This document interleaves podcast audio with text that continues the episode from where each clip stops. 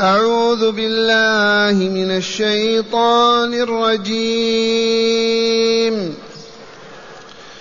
إن الذين يخشون ربهم بالغيب لهم مغفرة وأجر كبير. وأسروا قولكم أو اجهروا به. إنه عليم بذات الصدور. ألا يعلم من خلق وهو اللطيف الخبير. هو الذي جعل لكم الأرض ذلولا فامشوا في مناكبها. فامشوا في مناكبها وكلوا من رزقه واليه النشور. أحسنت. معاشر المستمعين والمستمعات من المؤمنين والمؤمنات قول ربنا جل ذكره إن الذين يخشون ربهم بالغيب. اعلموا أن القرآن الكريم كتاب هداية. القرآن الكريم كتاب هداية. يهدي به الله عباده. فمن هنا هو دائما مع الترغيب والترهيب. بل امس رهبنا ببيان جزاء الكافرين والمجرمين والفساق وما لهم من المصير السيء والعياذ بالله وبئس المصير. والليلة مع أهل الإيمان وصالح الأعمال وما لهم من النعيم المقيم في دار السلام. فالقرآن كتاب ترغيب وترهيب. يرغب المؤمنين في العمل الصالح ويبغض إليهم ويكرم في العمل الفاسد. يراهبهم بما يسمعهم من العذاب الذي أعده لأعدائه الكافرين المشركين. يراقبهم في بيان ما بين وهدى وأعد لعباده المؤمنين الصالحين. فقال تعالى إن الذين يخشون ربهم بالغيب. من هؤلاء؟ قولوا إن شاء الله نحن. لأننا نخشى ربنا ونخافه. وإن كنا ما يرانا أحد من عباده والله ما نستطيع أن نقول السوء أو نعمل الباطل أو نفجر أو نكذب أو نسرق لكون ما يعلم لأحد من أهل البلاد. نخشاه ونحن غائبون عن الناس. ونخشاه وهو غائب عنا ما نراه. لو كان لو كنا نراه نخافه لكنه ما نرى ربنا فوق عرشه فوق سماواته وهو محيط بنا ولكن ما نراه. لو كنا نراه ما نقوى على أن نعصيه أو نخرج عن طاعته. لكنه في الغيب. فهؤلاء المؤمنون الصادقون أولياء الله الذين يخشون ربهم بالغيب. وهو غائب عنهم لا يرونه وهم غائبون عن الناس لا تراهم أعين الناس. ومع هذا لا يعصون الله لا يخرجون عن طاعته لا يفسقون لا يفجرون هؤلاء وعدهم الله عز وجل بخير موعد فقال لهم مغفرة وأجر كبير. مغفرة لذنوبهم الماضية التي حدثت لهم. أو زلت أقدامهم وفعلوها في يوم من الأيام وعدهم بمغفرتها وعدم المطالبة بها وعدم المجازاة عليها وأعد لهم أجرا كبيرا ألا وهو الجنة. الأجر الكبير هنا ألا إنه الجنة. دار السلام دار الأبرار دار المتقين. قول اللهم اجعلنا من المتقين الذين يخشون ربهم بالغيب.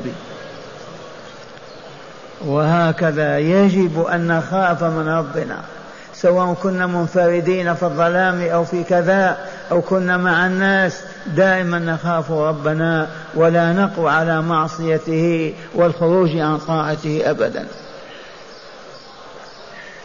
فتكون هذه البشرى لنا إن شاء الله. إن الذين يخشون ربهم بيضا كانوا أو سودا عربا أو عجما في الأولين في الآخرين نساء أو رجالا. من الذين يخشون ربهم بالغيب لهم مغفرة وأجر كبير.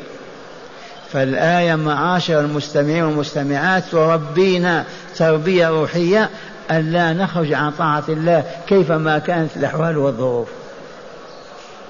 كما نخافه إذا كنا بين الناس أن نفضح لا نعصيه أيضا وهنا ونحن في الظلام بعيدين عن الناس. فنكون من هؤلاء المؤمنين المورثين للجنة دار النعيم إذ قال تعالى إن الذين يخشون ربهم بالغيب لهم مغفرة وأجر كبير. لا حد له ألا وهو الجنة عرضها السماوات والأرض. أعدت للمتقين. اللهم اجعلنا منهم. ثم قال تعالى وأسروا قولكم أو اجهروا به. إنه عليم بذات الصدور. علمتم أن الصورة مكية وإلا لا؟ مكية ما نزلت بالمدينة. فما سبب نزول هذه الآية؟ سبب ذلك أن المشركين الكافرين في مكة كانوا إذا أخذوا يتحدثون فيما بينهم والرسول غير حاضر بينهم قال قائلهم لا ترفعوا أصواتكم لا تجهروا بالقول فيسمعه إله محمد فيطلعه عليكم. لما يجتمعون في مجالسهم ينالون من رسول الله وإلى لا وأصحابه. السوء والقول الباطل وكذا. بعضهم قال لا تجهروا لا ترفعوا أصواتكم لا تجهروا. يسمعكم إله محمد وهو الله جل جلاله فيطلعه عليكم. فلا تجهروا. فأنزل الله تعالى قوله وأسروا قولكم أو اجهروا به.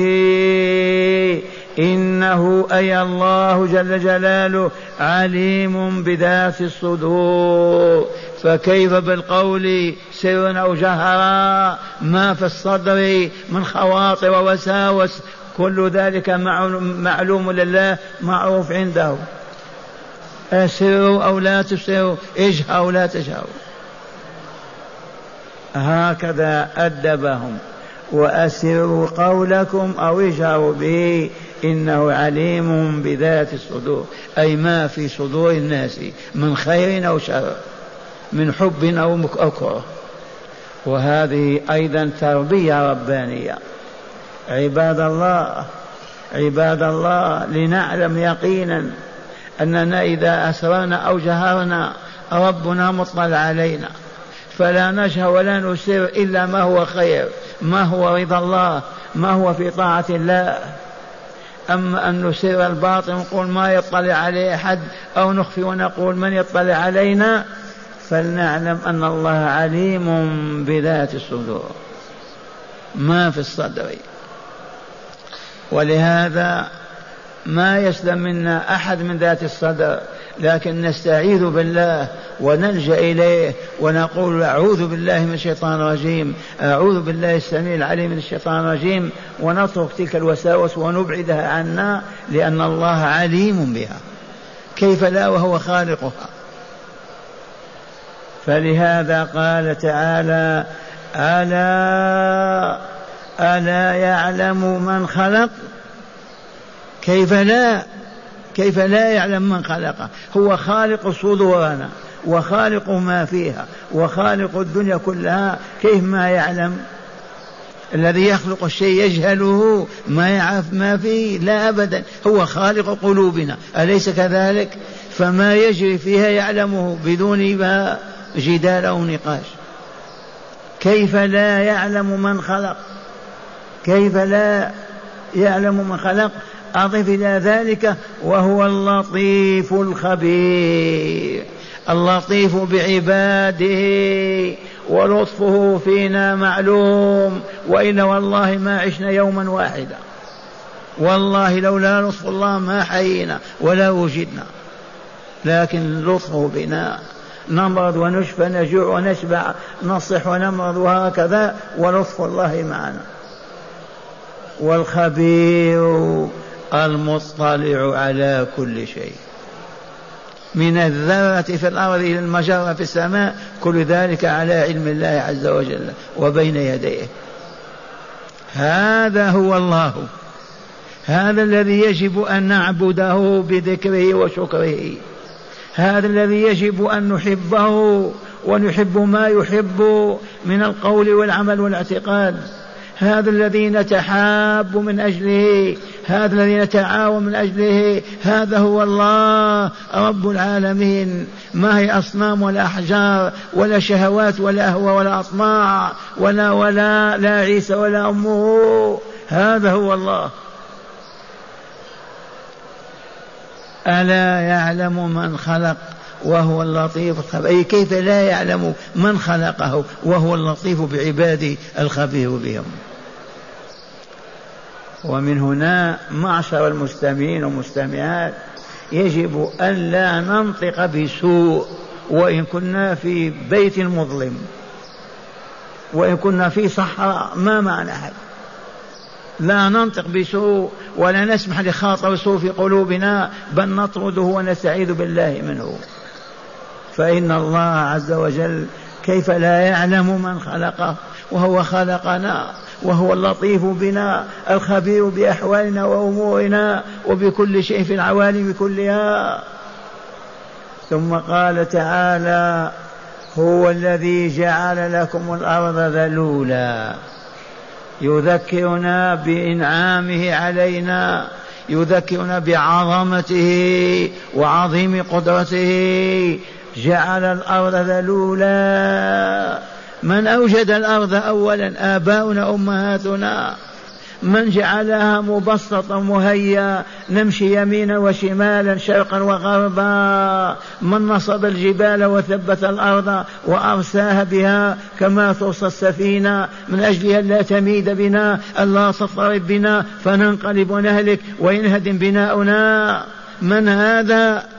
هذا هو الله. الذي يعلم ما في قلوبنا فيجب أن نحبه وأن نحب ما يحب وأن نكره ما يكره وأن نعيش له ولا نعيش لدنيانا ولا هوانا ولكن حياتنا وقف عليه. وهكذا نقول ربنا إن صلاتنا ونسوكنا ومحيانا ومماتنا لك رب العالمين لا شريك لك. وبذلك أمرتنا ونحن من المسلمين.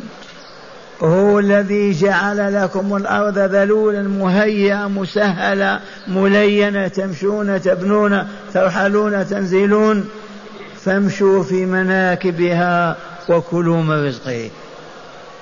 نعمة هذه الذي يعطيك ثوب فقط أو خاتم تقول أنعم عليه تحمده وتثني عليه وتشكره. فكيف بالذي خلق الكون كله من أجلك؟ الأرض بكاملها. ذللها وسخرها لكم. فامشوا في مناكب نواحيها يمينا وشمالا طالبين رزق بالتجارة بالصناعة بالفلاحة بما تريدون. هذا هو الله رب العالمين. هذا الذي لا يدعى إلا هو.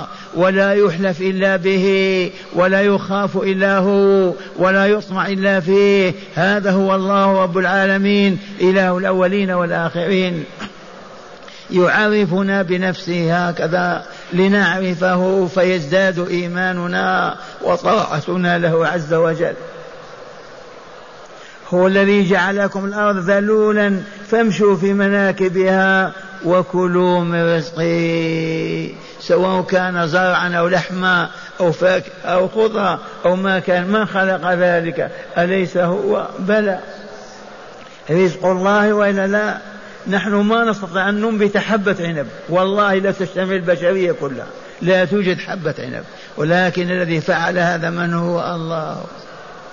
كلوا من رزقه واشكروه على نعمه. كلوا من رزقه وإليه النشور. إلى من النشور؟ من يسند إليه إحياء الموتى؟ فيه غير الله؟ والله لا يوجد. إليه خاصة إحياء الموتى. النشور نشرهم وإحياهم من قبورهم. من يقوى على ذلك؟ من يكون له شريك في ذلك؟ لا أبدا. إليه وحده النشور الذي هو الحياة بعد الموت. ستموت البشرية كلها وهي في طريقها من ينشرها واقفا بين يدي الله أليس الله هو وحده؟ هذا الذي لا يعبد إلا هو. هذا الذي يجب أن لا يعصى يجب أن لا يخرج عن طاعته. هذا الذي إليه حياتنا ومصيرنا وإليه نشورنا. لا إله إلا هو ولا رب سواه. وخلاصة القول هذا لا إله إلا الله محمد رسول الله. هذا الكتاب من أنزله هذه الآيات من أنزلها الله على من نزلت؟ على محمد بن عبد الله فهو إذا رسول الله. خلاصة هذه الزبدة لا إله إلا الله محمد رسول الله. ومعنى ذلك أن لا نعترف بإله غير الله وأن نعبد الله وحده وأن نعبده من طريق رسوله محمد صلى الله عليه وسلم إيمانا واقتداء واتباعا. وهذا هو سبيل النجاة. اللهم اجعلنا من أهله يا رب العالمين. مع هداية الآيات. بسم الله والحمد لله. والصلاة والسلام على خير خلق الله سيدنا ونبينا محمد وعلى آله وصحبه. صلى الله عليه وسلم. من هداية هذه الآيات أولا فضيلة الإيمان بالغيب ومراقبة الله تعالى في السر والعلن. من هداية هذه الآيات بيان فضيلة الإيمان بالغيب. فضيلة الإيمان بالغيب. إن الذين يخشون ربهم بالغيب فالإيمان بالغيب من أفضل من أفضل الفضائل. وسمعتم ما أعد الله لأهله لهم مغفرة وأجر كبير. فهيا بنا لا نغفل أبدا ودائما نحن نعلم أن الله معنا يسمعنا ويرانا ولا نستطيع أن نتحرك حركة إلا والله عليم بنا. ومن ثم ما نعصي ربنا ما نترك صلاة ما نترك صيام ما نزني ولا نلوط ما نكذب ولا نخدع لا نغش ولا نظلم لا نتعاطى الربا ولا نتعاطى الحدث الكذب وهكذا لأننا مع الله أولياؤه معه. نعم. ثانيا مشروعية السير في الأرض لطلب الرزق من التجارة والفلاحة وغيرهما. من هداية هذه الآيات بيان مشروعية السير في الأرض. للزراعة للتجارة لنطلب الرزق بإذن الله ربنا إذ هو الذي بسط لنا الأرض وذللها وسخرها من أجل أن نطعم ونأكل ونشرب مما يوجده الله فيها نطلبه إما بالتجارة إما بالصناعة وإما وإما. فضل الله علينا عظيم. نعم. وأخيرا تقرير عقيدة البعث والجزاء. ومن هداية الآيات تقرير عقيدة البعث والجزاء معاشر المستمعين والمستمعات. الإيمان باليوم الآخر هو عقيدة البعث والجزاء. أركان الإيمان الستة. آخرها سادسها الإيمان باليوم الآخر. هذا اليوم الأول نحن فيه وآباؤنا وأجدادنا من آدم. هذا اليوم الأول سياتي اليوم الآخر. والله لا محالة. ما إن تغرب شمس هذا اليوم وينتهي إلا واليوم الآخر يأتي. وهو يوم البعث من القبور والجزاء بعد الحساب على العمل في هذه الدنيا والجزاء إما بالجنة دار النعيم وإما بالنار دار العذاب الأليم. ولا شيء وراء ذلك. فلنحقق فلنحقق مبدأنا ونعيش عليه آمنين بربنا ورسولنا. نعبد الله ولا نعصيه ولا نخرج عن طاعته. ومن زلت قدمه وسقط فلينهض على الفور. أستغفر الله أستغفر الله أستغفر الله. والعين تدمع القلب يرتعد ولا يعود إلى ذلك الإثم وذلك الذنب حتى يموت. وبذلك تكون النجاة. وسوف نشاهد هذا قريبا. ما إن تخرج النفس لا. ما إن يأتي ملك الموت لأحدنا وهو على سرير الموت إلا ويرى الدار الآخرة ويشاهد ملك الموت ويعرف الدنيا وحقيقتها ويعرف هل هو سعيد أو شقي. قبل الدخول القبر. أما إذا دخل القبر انتقل الآخرة وشاهد النعيم المقيم أو العذاب الأليم. والآن نستمع إلى آيات مجودة ونتأمل ما فهمناه منها. أعوذ بالله من الشيطان الرجيم. إن الذين يخشون ربهم بالغيب لهم مغفرة وأجر كبير. وأسروا قولكم أو اجهروا به إنه عليم بذات الصدور. ألا يعلم من خلق وهو اللطيف الخبير. هو الذي جعل لكم الأرض ذلولا فامشوا في مناكبها. فامشوا في مناكبها وكلوا من رزقه واليه النشور. أحسنت.